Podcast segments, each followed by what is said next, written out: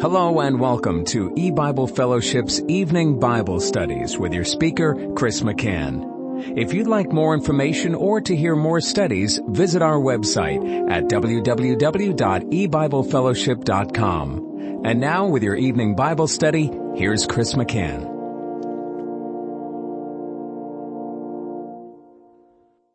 Good evening and welcome to eBible Fellowship's Bible study in the book of Genesis. Tonight is study number 10 of Genesis chapter 6, and we're going to be reading verses 6 and 7. And it repented Jehovah that he had made man on the earth, and it grieved him at his heart. And Jehovah said, I will destroy man whom I have created from the face of the earth, both man and beast, and the creeping thing and the fowls of the air, for it repenteth me that I have made them. And I'll stop reading there. Now, this is, again, the time prior to the flood when God is giving space of 120 years. The space that Noah will have, the length of time to construct the ark. But now at this point, God is declaring, he is presenting the reason why he is going to destroy the first earth with a flood, and it's because he looked down and saw the wickedness of man was great in the earth, and the thoughts of his heart was only evil continually, and we discussed that, how that is the fallen nature of sinful man.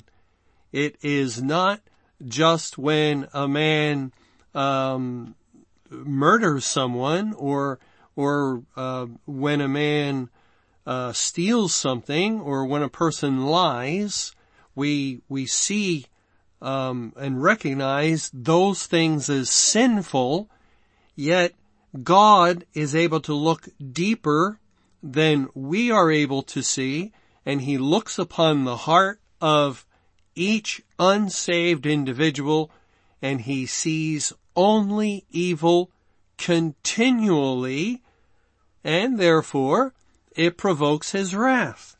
And so it says in Genesis 6 verse 6, and it repented Jehovah that he had made man on the earth. It repented Jehovah. And verse 7 tells us that at the end of that verse, for it repenteth me that I have made them. So God says it twice. He repents from making man. And the first place we have to go when we find this kind of language that God is repenting is over in Numbers 23. In Numbers 23, this verse has to be set against any kind of language where it says that God is repenting of something.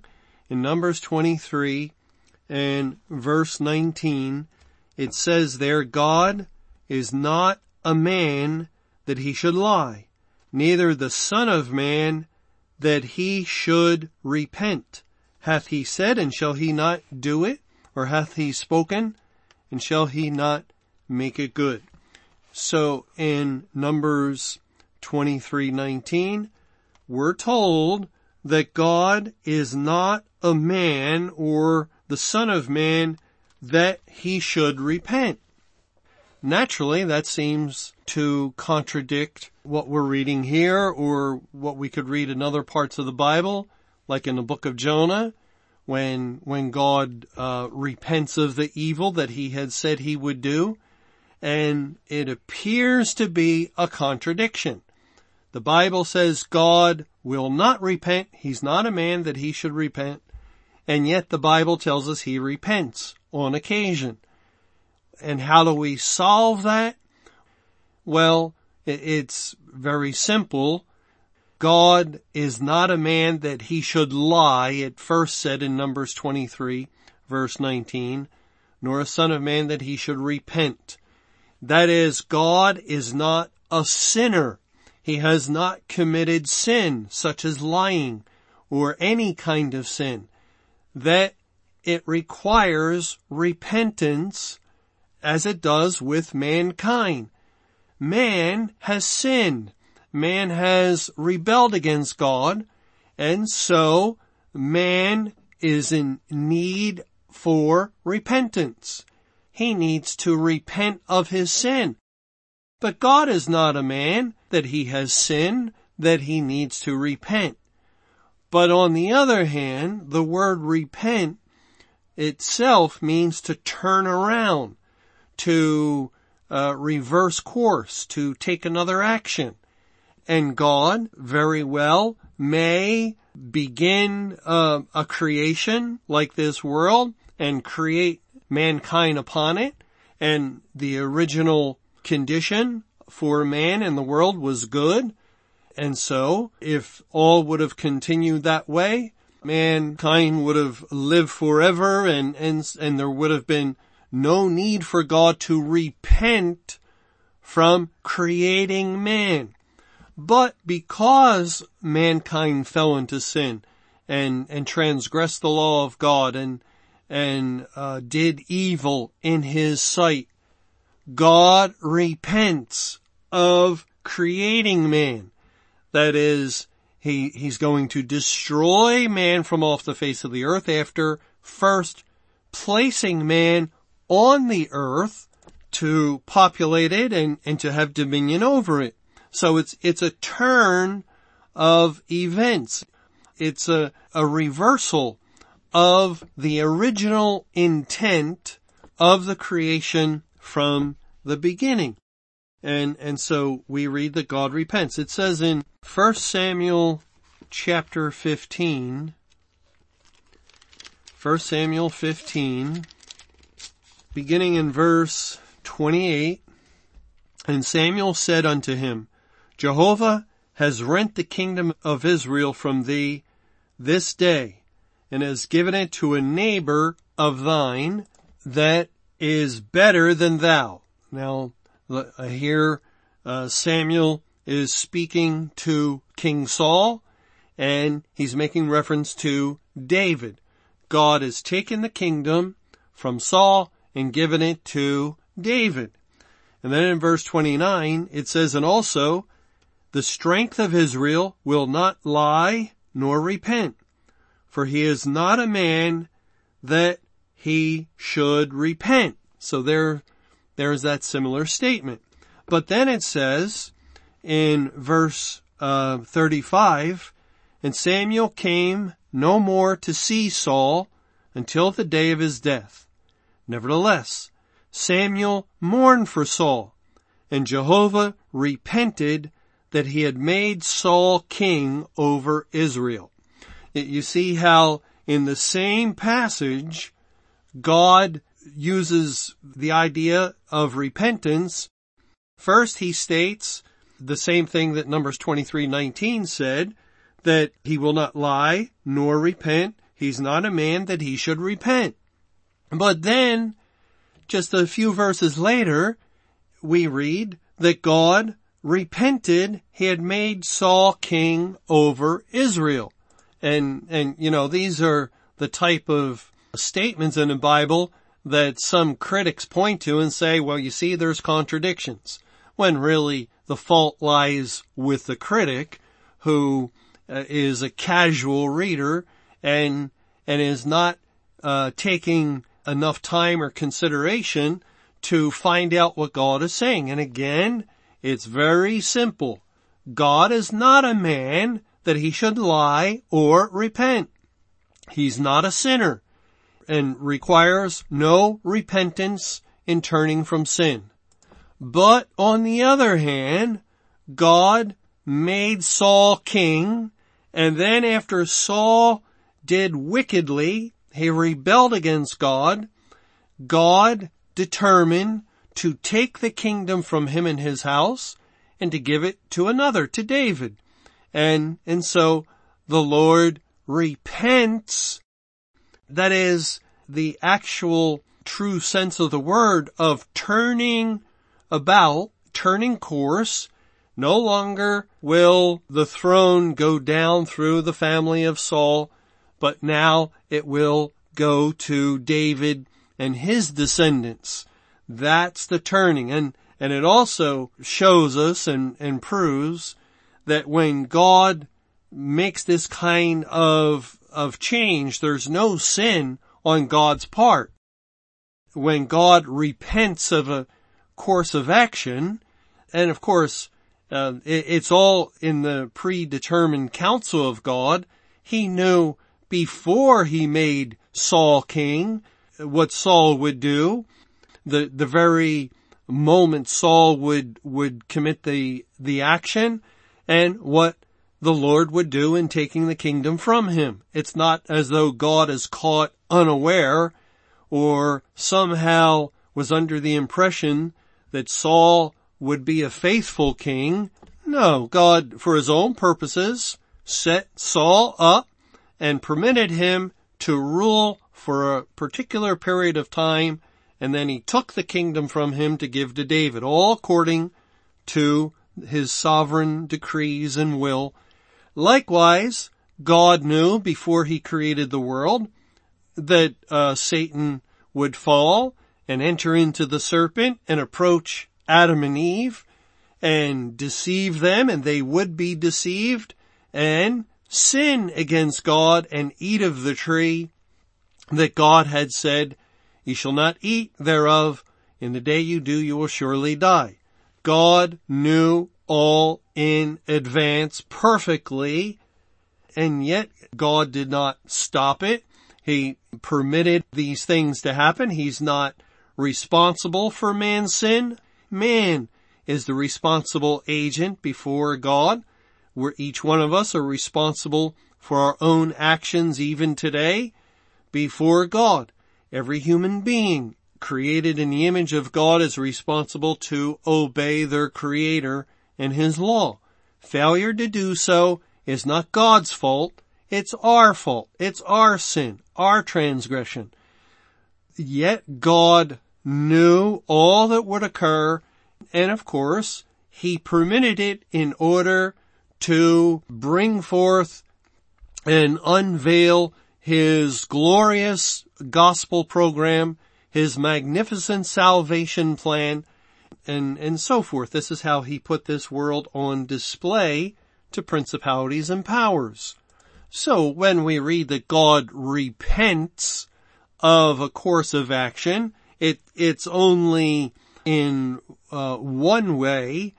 Ultimately, overall, what God is doing is in keeping with what He has decreed and His determinate forecounsel that these things would happen that way. And so that's the idea here. In Genesis chapter 6, verse 6, and I'll read it again. "And it repented Jehovah that He had made man on the earth, and it grieved Him at His heart." Now the word grieved is Strong's number 6087 in the Hebrew concordance, and It can be used, this word, this Hebrew word translated as grieve, can be used to denote sorrow. For instance, in Nehemiah chapter 8, it's found in verses 10 and 11. It says, "Then he said unto them, Go your way, eat the fat, and drink the sweet, and send portions unto them, for whom nothing is prepared. For this day is holy unto our Lord. Neither be ye sorry, for the joy of Jehovah is your strength." The word sorry is this word translated as grieved. And in the next verse, verse 11, it's used that way. "So the Levites stilled all the people, saying, Hold your peace, for the day is holy. Neither be ye grieved." And so, when we read that it repented Jehovah, He had made man on the earth, and it grieved Him at His heart, it does have the idea of sorrow. and also in 2 Samuel chapter 19, 2 Samuel 19, in the first two verses. And it was told Joab, behold, the king weepeth and mourneth for Absalom. And the victory that day was turned into mourning unto all the people. For the people heard say that day how the king was grieved for his son. And if you want to see how grieved he was, go to the previous chapter, 2 Samuel 18, and read the last verse, verse 33. And there it says, and the king was much moved and went up to the chamber over the gate and wept. And as he went, thus he said, O my son Absalom, my son Absalom, would God I had died for thee. O Absalom, my son, my son. It is revealing great compassion and tremendous emotion.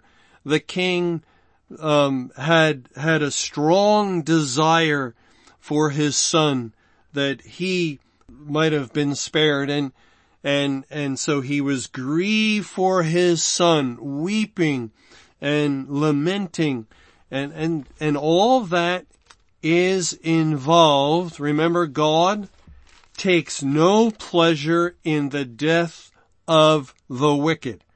And who are the wicked people? The wicked people are men and women created in the image and likeness of God.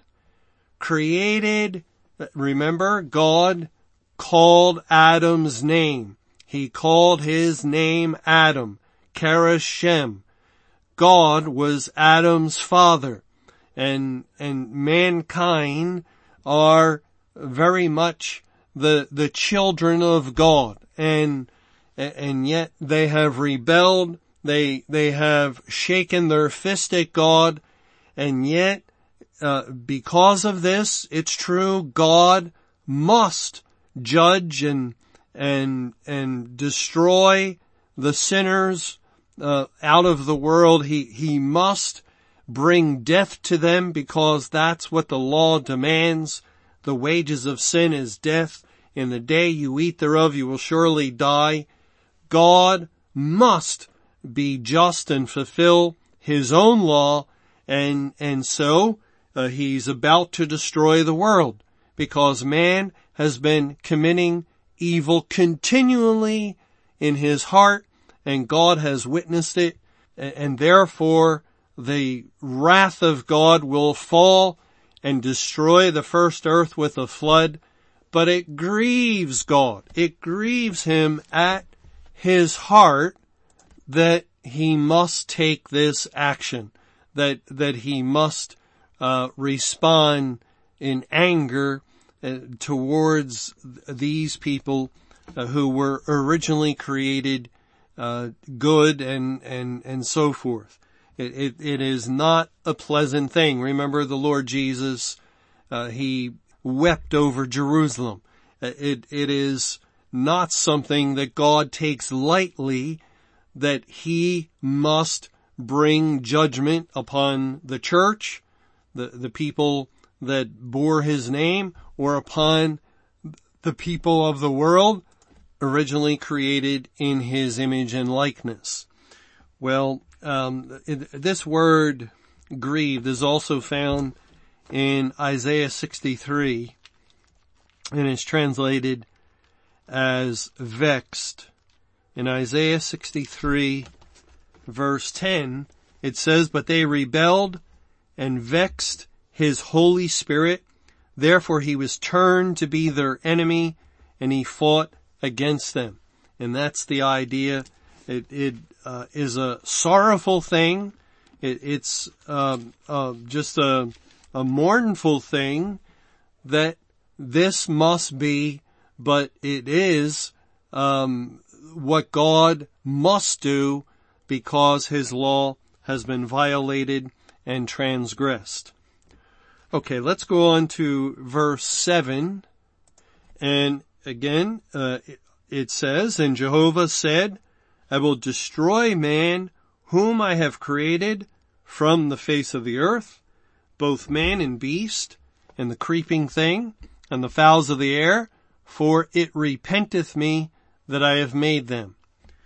And, you know, early on, we saw when man fell into sin, that God warned them, in the day you eat thereof you will die. They did die in their soul existence, and the Lord pronounced the curse upon them, upon the man, upon the woman, upon the serpent.